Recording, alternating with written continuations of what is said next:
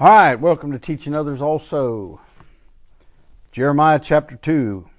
Please, Jeremiah chapter 2 in your Old Testament. From time to time, all of us as believers will read something in that Bible and uh, and it'll have a historical thing, which is what Jeremiah 2 is. But many times the Lord will bring about to your mind a good practical application. Now, let me just say this quickly as you turn to Jeremiah chapter 2, hopefully.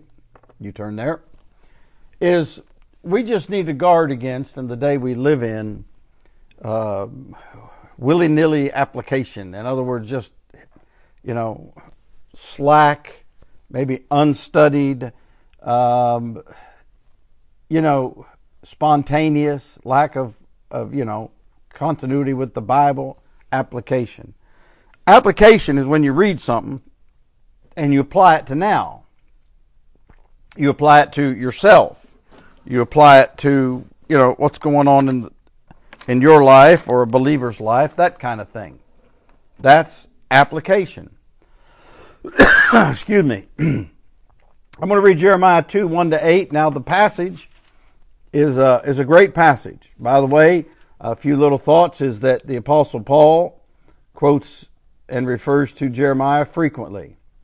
And Probably, if you wanted to uh, draw some kind of inference from that, which is a safe one, remember, clear teaching, consideration, conjecture. Clear teaching is what sound, what I would call sound doctrine in your Bible. Consideration is, well, this might be. Conjecture is just out there. And when you do those things, whether you use those three words or not, because some people just will not use those same words because somebody else used them. I understand all that. I get it. But when you refer to things, teach, preach, talk to people, refer things, and by the way, just while we're here, one of the most dominant influences in life is the third type of authority in this world. There is a divine authority that starts with God.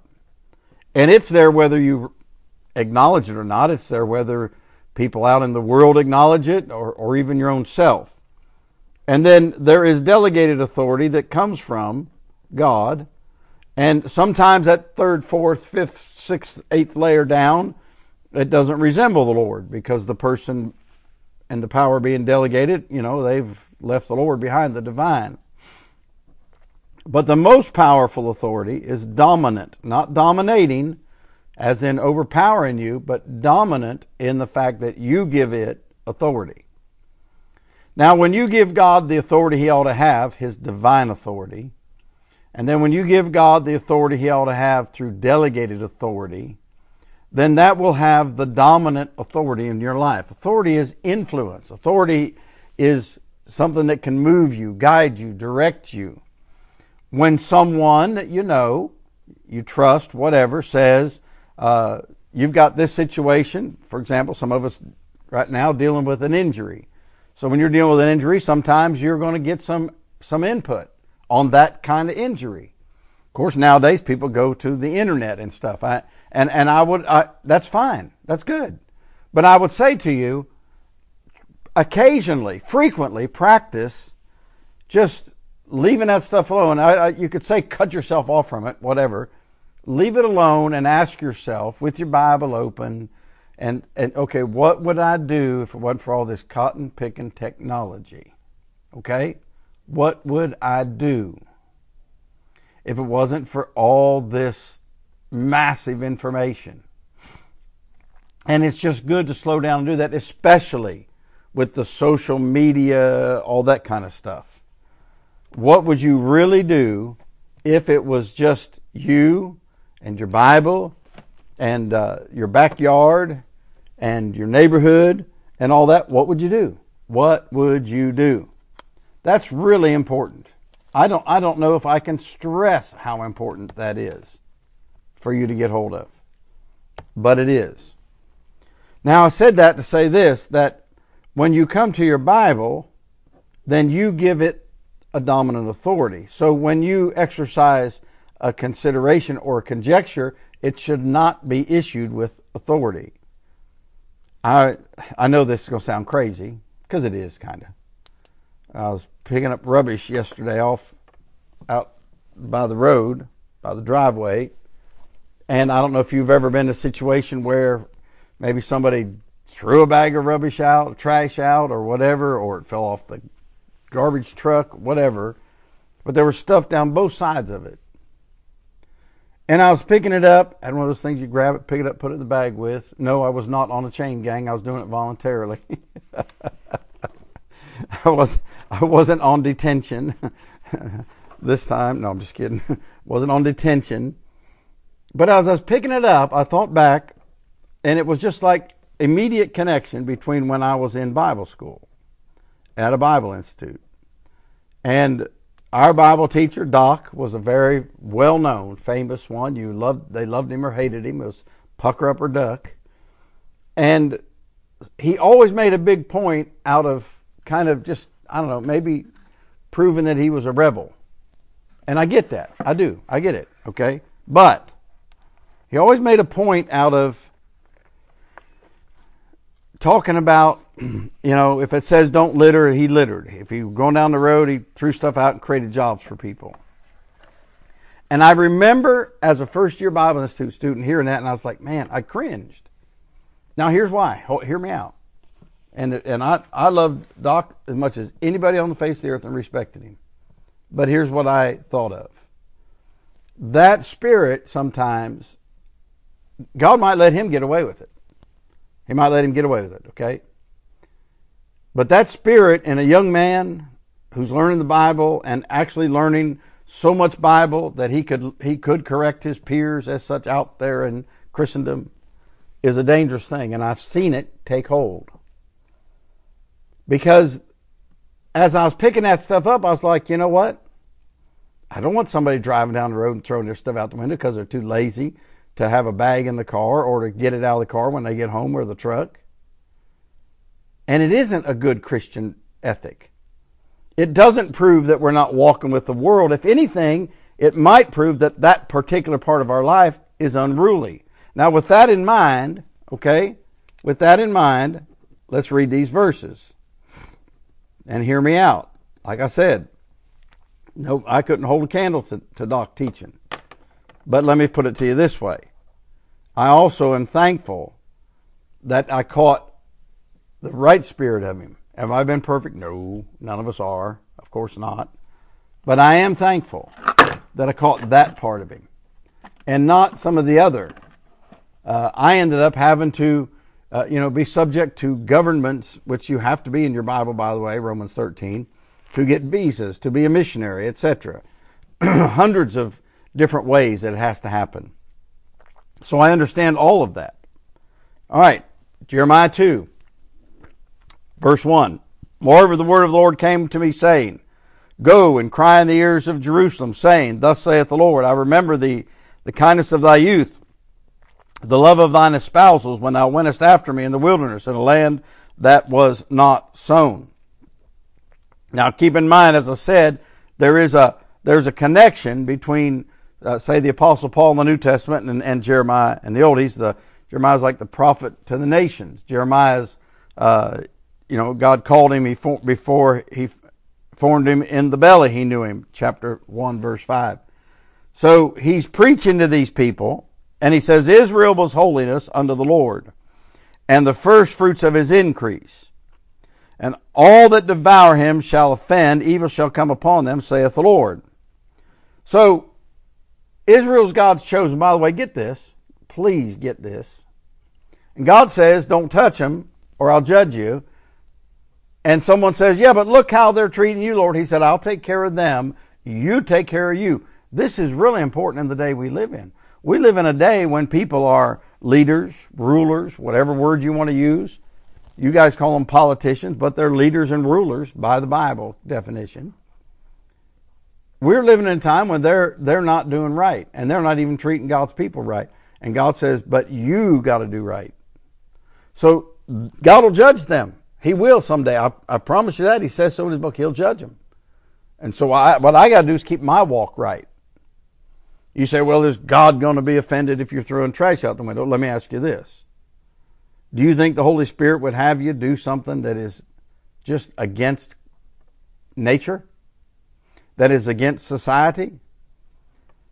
an old time man of God who's gone to be with the Lord now, and even got himself right about the King James Bible before he passed away. And I was around him as a very early Christian up in, up in Georgia, Atlanta, Georgia. that old timer, I went in his office one day. I was cleaning out buses. I had a bus route after I got saved. It was a great thing I did. It was a blessing to me to learn about dealing with young people, dealing with the worst, you know, hardest parts of the city of Atlanta, Georgia, the darkest parts. And it was great. And I was cleaning out the buses one afternoon and I walked by his office, he's in there, and I, I just couldn't resist. I would read some books about the Holy Spirit and, you know, and the power of God. I'd read about the life of D.L. Moody and stuff. I, you know, I'm a young baby Christian. And I went in and I said, could you give me one thing about walking with God? And he said, don't offend the Holy Spirit. I said, could you help me with that? He said, I'll give you an example. He said, sometimes we're tempted to break the laws of man because they're inconvenient.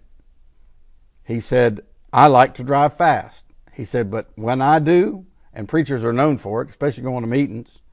I know y'all have heard about the guy, true story, the preacher's, you know, he's late as usual, this guy, and all discombobulated. He gets pulled over and he's trying to get, get going and he, the law enforcement officer walks up, asks for his license, and he says, uh, he says, sir, I don't think you know what I am. He goes, oh, I, I do, I do. Well, the guy's thinking to himself, well, good, good. He maybe he's heard me preach somewhere. He recognized my face or whatever. And so he's going to hand him his license, figure he's going to let him go. And he said, he said, sir, how would you know what I am? He said, oh, I do know what you are. He goes, well, how would you know that? He said, you're a dirty lawbreaker. okay. So my point being, so that, that preacher said to me, he said, he said, uh, the Holy Spirit will convict me about little things like that. He said, don't. And so I'm saying to you, as we read this, think about that for a minute. My thought is this morning no fault in him. No fault in him. Now, I say that because, of course, you know, reading your Bible, that there's a passage in there where he said, I find no fault in him. Okay? Now, maybe you'd say, well, I don't find any fault with God. Okay, well, let's just look. And by the way, that's, and I, maybe you haven't read it or you want to look it up. It's in John 19. It's when he comes before them and the chief priests bring him up and everything. In John 19 verse 4, Pilate therefore went forth again and saith unto them, Behold, I bring him forth to you that ye may know that I find no fault in him. There's another passage that says no fault in him at all. Now, let me ask you this. If you and I know that there's no fault in him at all. By the way, that's chapter 18. Flip over here. That's 1838. No fault in him at all. Okay? But let's watch his passage. Verse 4 Hear ye the word of the Lord, O house of Jacob, and all the families of the house of Israel. Thus saith the Lord. Would you mark this? What iniquity have your fathers found in me. Okay? In other words, finding fault with God. And he's saying, You must have found fault with me. Now watch, because, ready? What iniquity have your fathers found in me that they are gone far from me and have walked after vanity or become vain? Now, before you dismiss me and dismiss this truth as not applying to you and you start thinking of uh, people that you think should hear this, would you just focus on yourself for a few minutes? Because if you're listening to this, you probably are the kind of person that you're walking with God, you're trying to, you're thinking about Him, etc. But you need, you need to listen. Okay? Verse 6. Neither said they, Where is the Lord that brought us up out of the land of Egypt, that led us through the wilderness, through a land of deserts and of pits, through a land of drought and of the shadow of death, through a land that no man passed through, and where no man dwelt. And I brought you into a plentiful country to eat the fruit thereof and the goodness thereof. But when ye entered, you defiled my land, made mine heritage an abomination. Now stop. Ready? If you're in a time of things being fairly good, I mean, you're not in the hospital, uh, you got food on the table, your bank account's in the black, not the red. By the way, $100 in the black is good compared to what some people are dealing with okay, today in this, after all this so called pandemic and blah, blah, blah, blah, blah. If you're not careful, you've pulled back from Him in ways that maybe a lot of people don't know yet, in ways you may not see. But God sees it. And this is not a legalistic thing. Look at verse 8. The priest said, Where is the Lord? And they that handle the law knew me not. They that handle the law. Ready? The pastors also transgress against me, and the prophets prophesied by Baal and walked after things that do not profit. You say, well, how could a pastor and a, how could a prophet prophesy by Baal? All you got to do to prophesy by Baal is use your own intellect, your own knowledge of Scripture, your own education, your own gifts and skills and wits. Some of y'all are very skillful. You've got a skill that really you didn't cultivate. God gave it to you. That skill might be putting thoughts together. That skill might be the way you present, present it. It might be, you know, outline. It might be stealing other people's stuff every chance you get. It might be. Whatever it is, the point is, are you finding fault with God by your life? See, when we don't fully and wholly follow God, we're saying that we found some fault in Him that justifies it.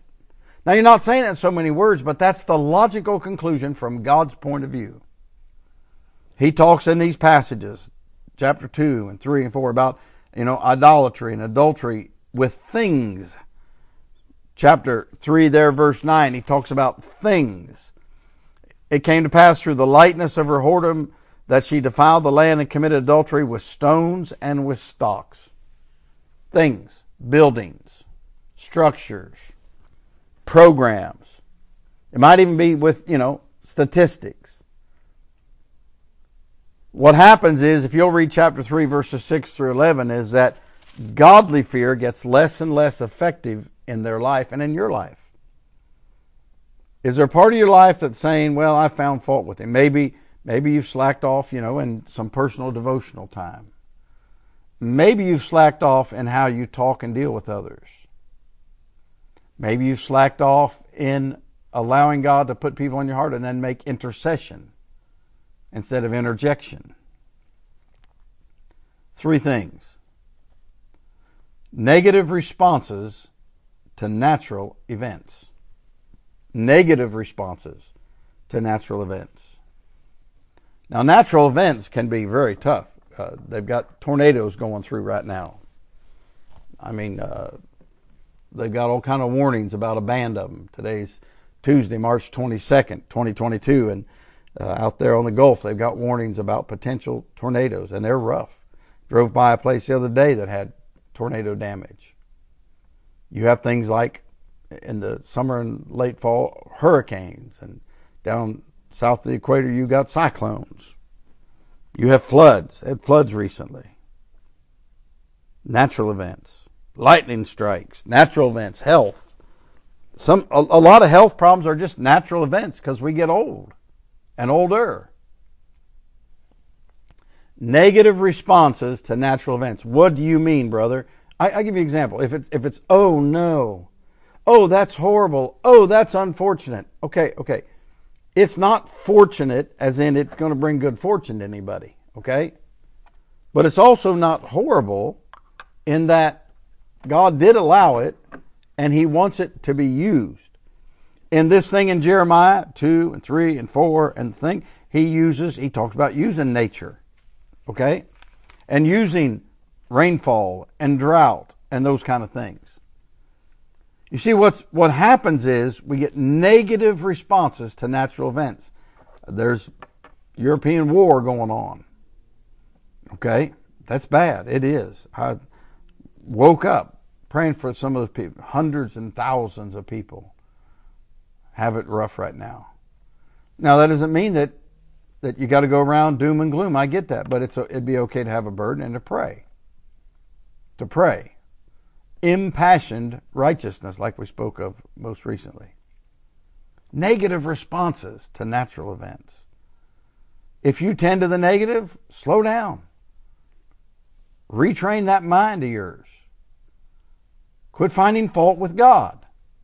Listen, He made it to where the world itself would would be reminded of sin entering the world by virtue of natural events. He did do that. He did. A storm, a tornado. You say, well, someone had a car accident. That's a natural event.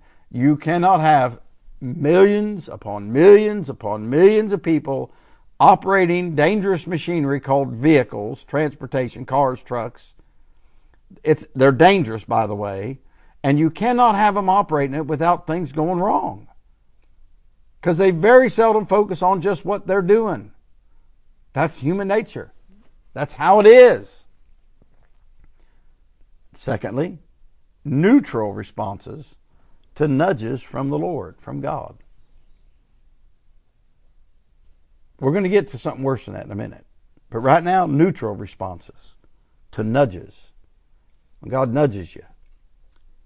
One of Oswald Chambers' devotions yesterday, day before, uh, it was this week, talking about God checking you, the Holy Spirit checking you. That's a horse term.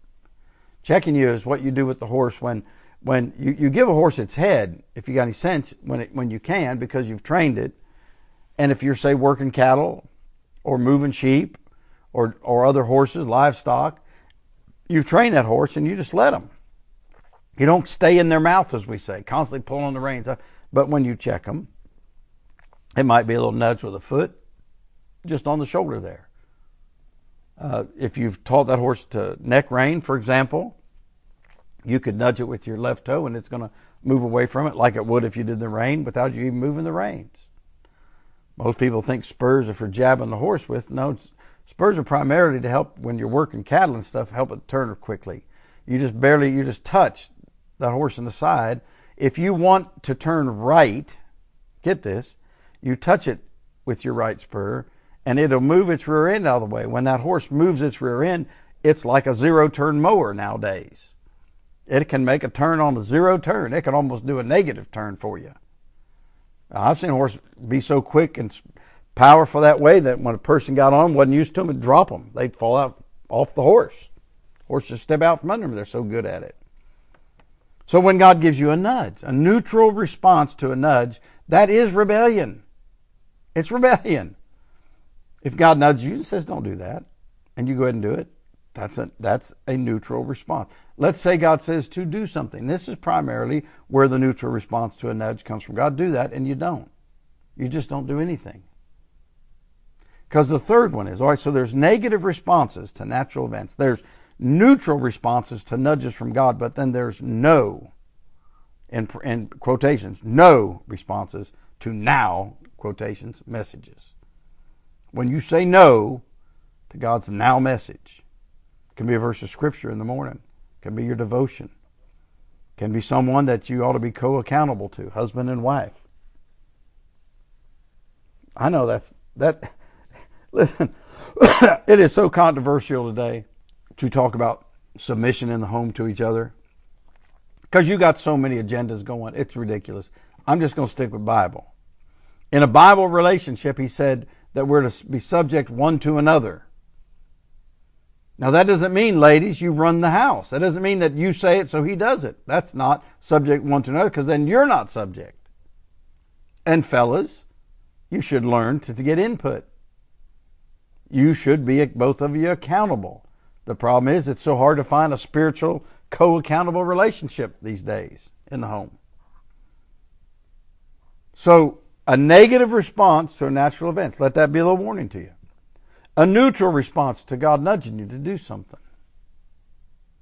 And a no response to a now message. You see, the thing that gets us in trouble is one step at a time. That's what gets us in trouble. What gets us in trouble is that whether we realize it or not, not we're living in such a way as we found fault with him. I find no fault in him, ready, as he said, at all.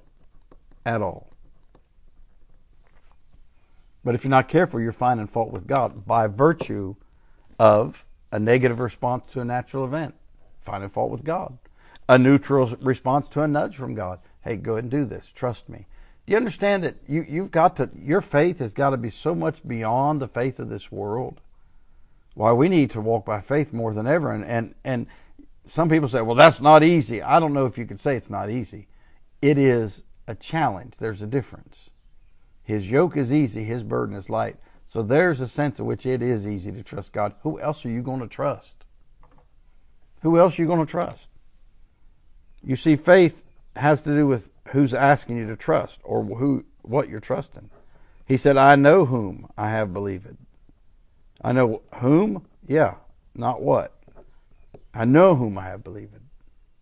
And am persuaded that he is able to keep that which I've committed unto him against that day. Now, do you find no fault in him at all? Or you've been finding fault with God? I hope this will be a good little devotion for you. God be with you.